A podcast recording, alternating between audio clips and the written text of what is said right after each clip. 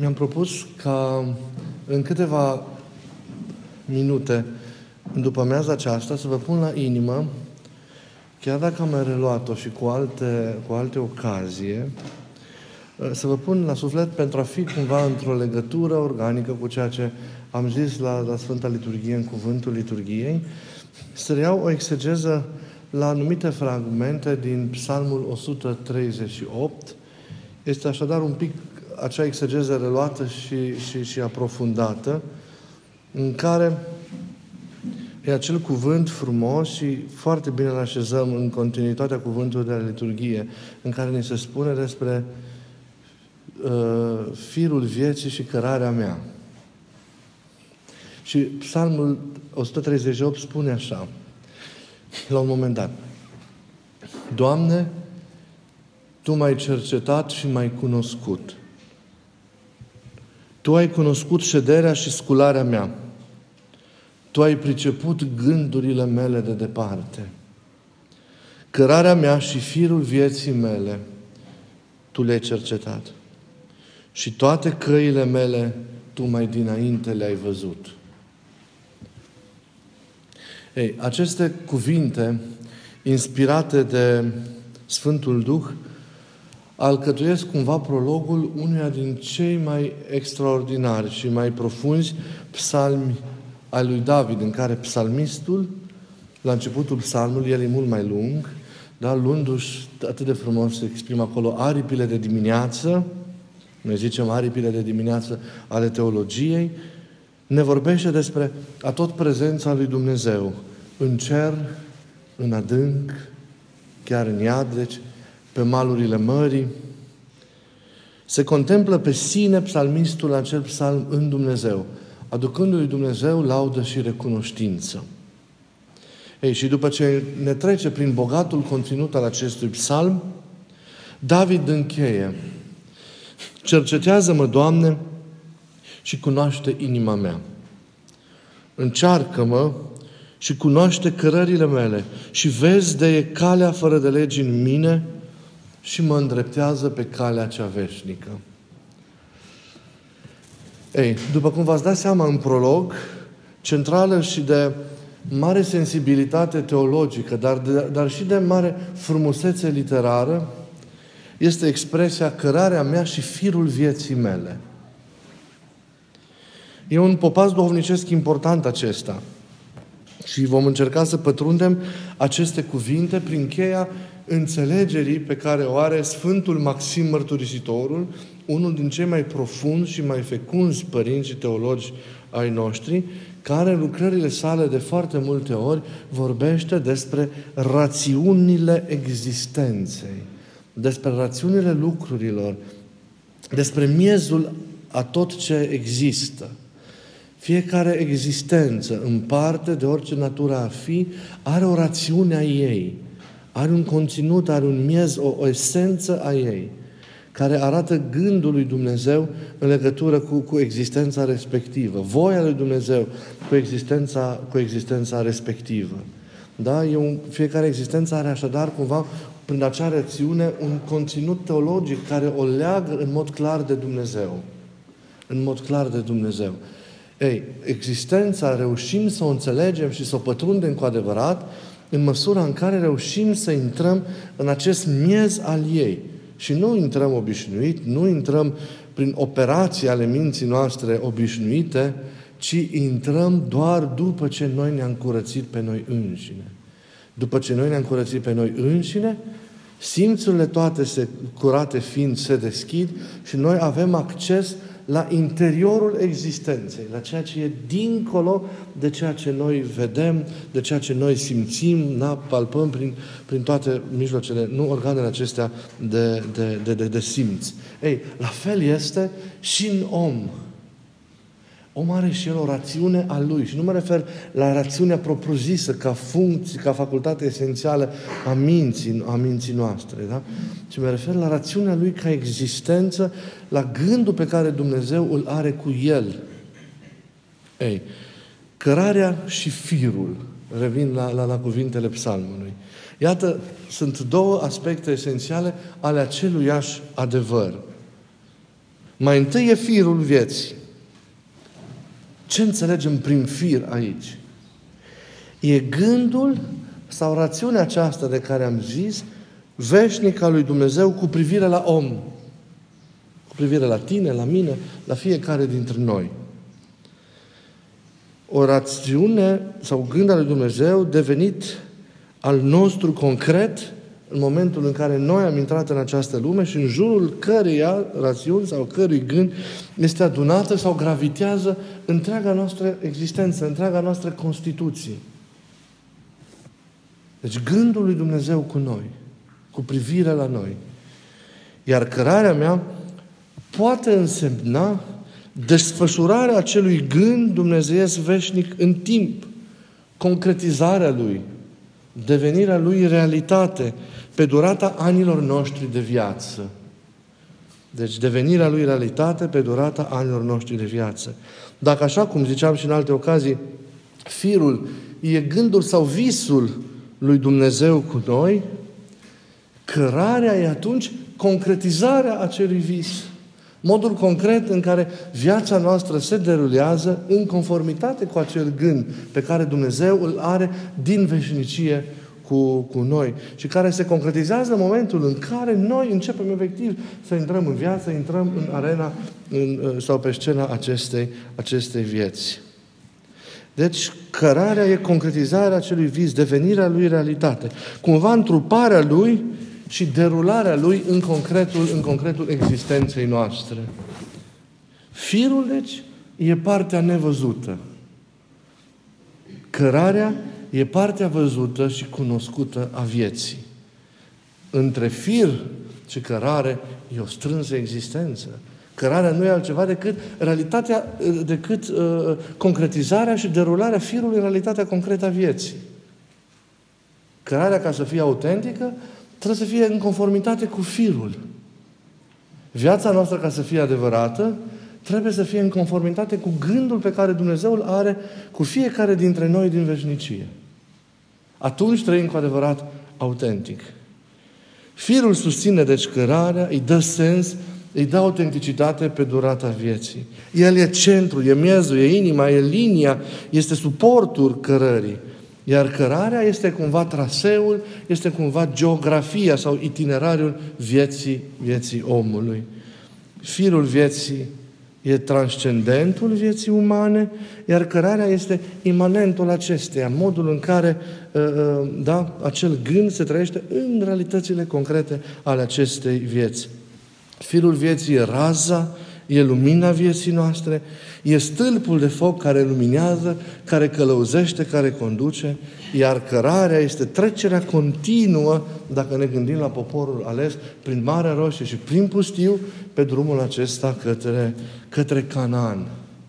Ați auzit din finalul psalmului că există nu doar cărarea aceasta a lui Dumnezeu, ci care este cărarea vieții, dar ați văzut ce zice finalul psalmului? Există și o cale a fără de legii.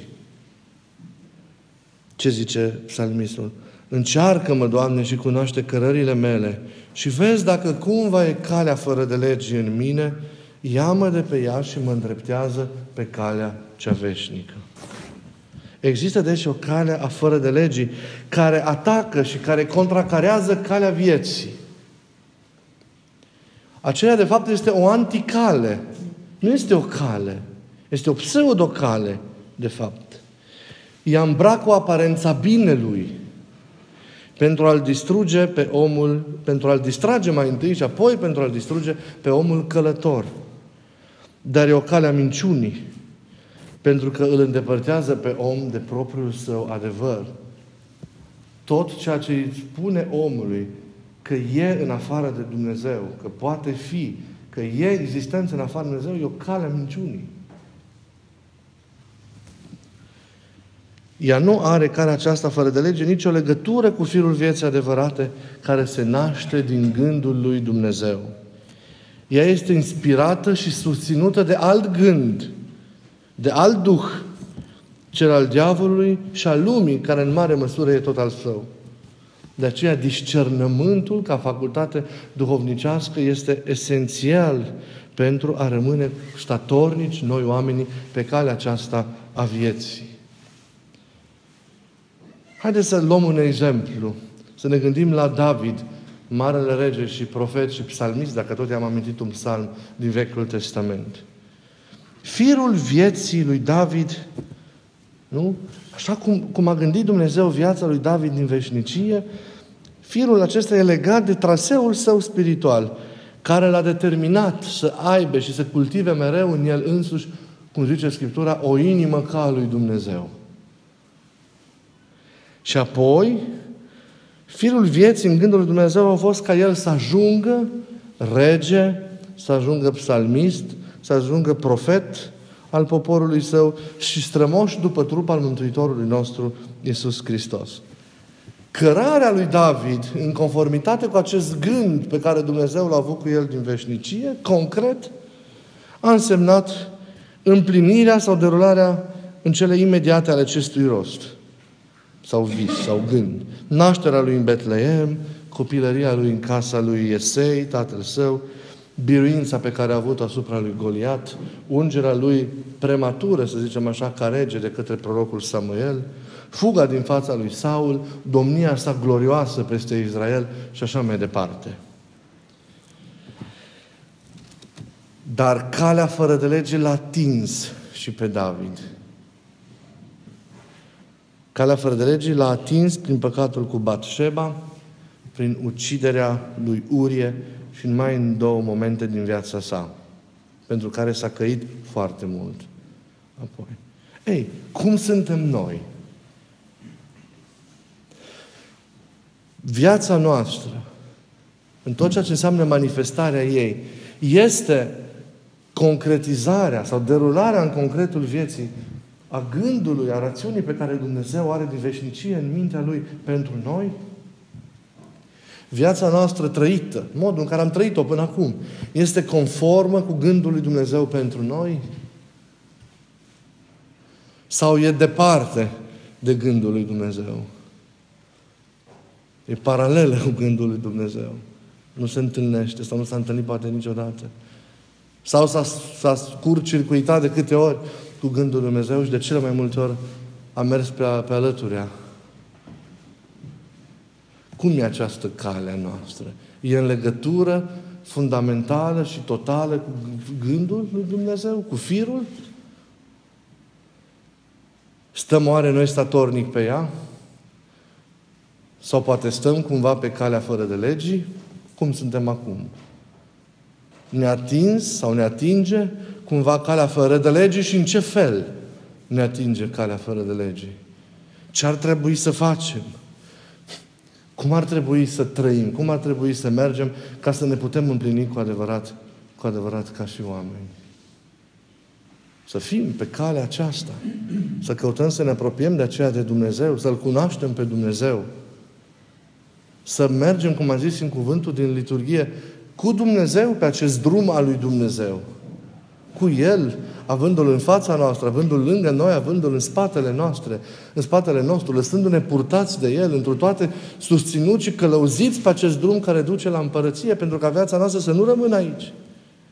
Pentru ca viața noastră să nu se rateze și să stingă cu orizontul acestei lumi. Ca să putem avea perspectivă veșnică. Să ne gândim cum e viața noastră în fiecare clipă. E un umblet statornic cu Dumnezeu, pe drumul lui Dumnezeu către împărăție, ne întărește foarte mult în a avea fidelitate și statornicie pe acest drum și a nu ne lăsa distrași conștiința continuă că El e cu noi pe acest drum. Și nu suntem niciodată singuri.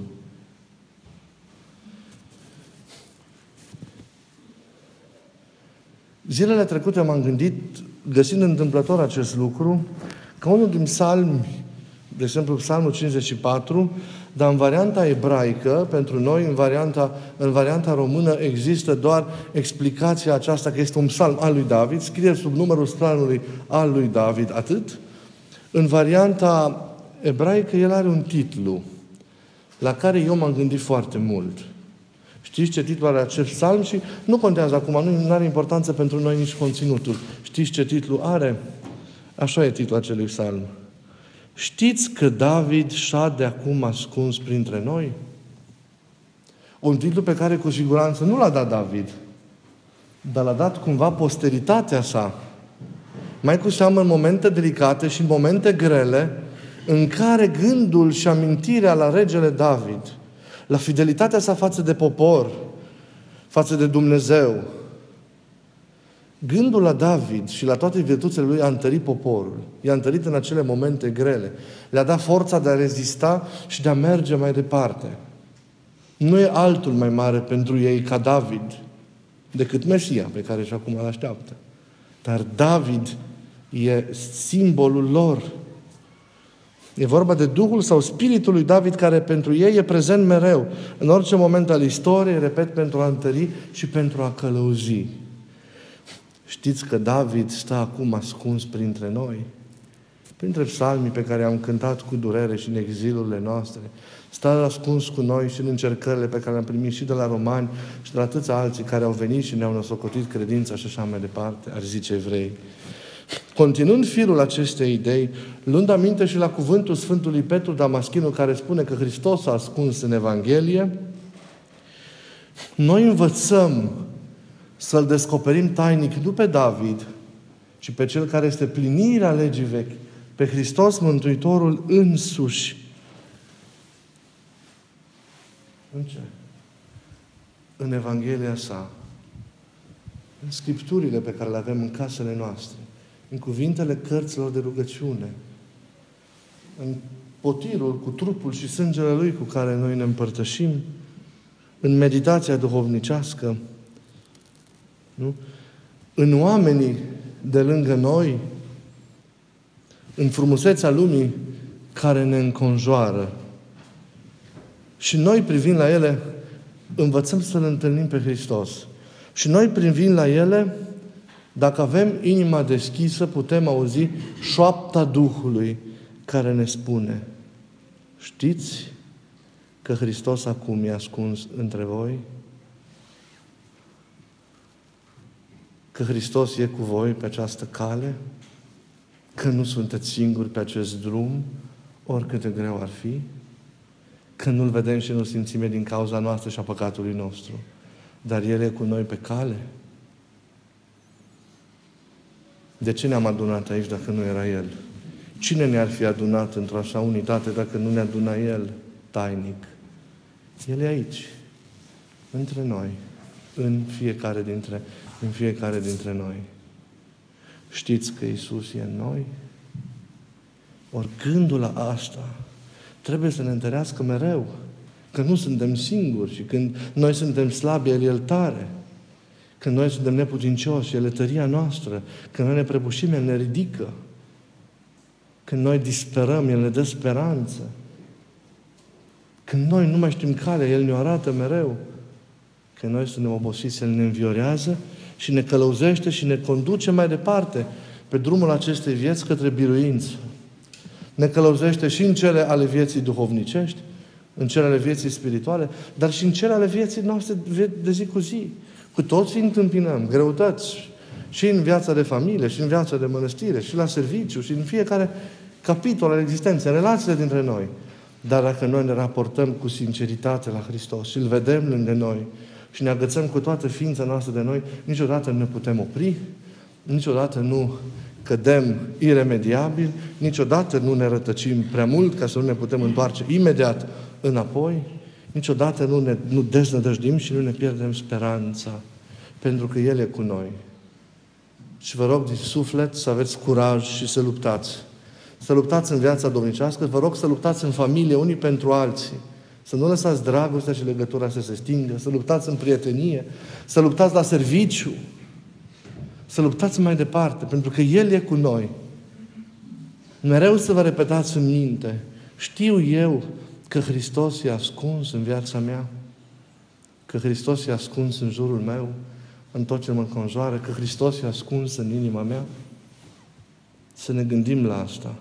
E un gând care ne dă multă speranță. Pentru că El, Hristos și nimeni altul, e calea cărărilor noastre.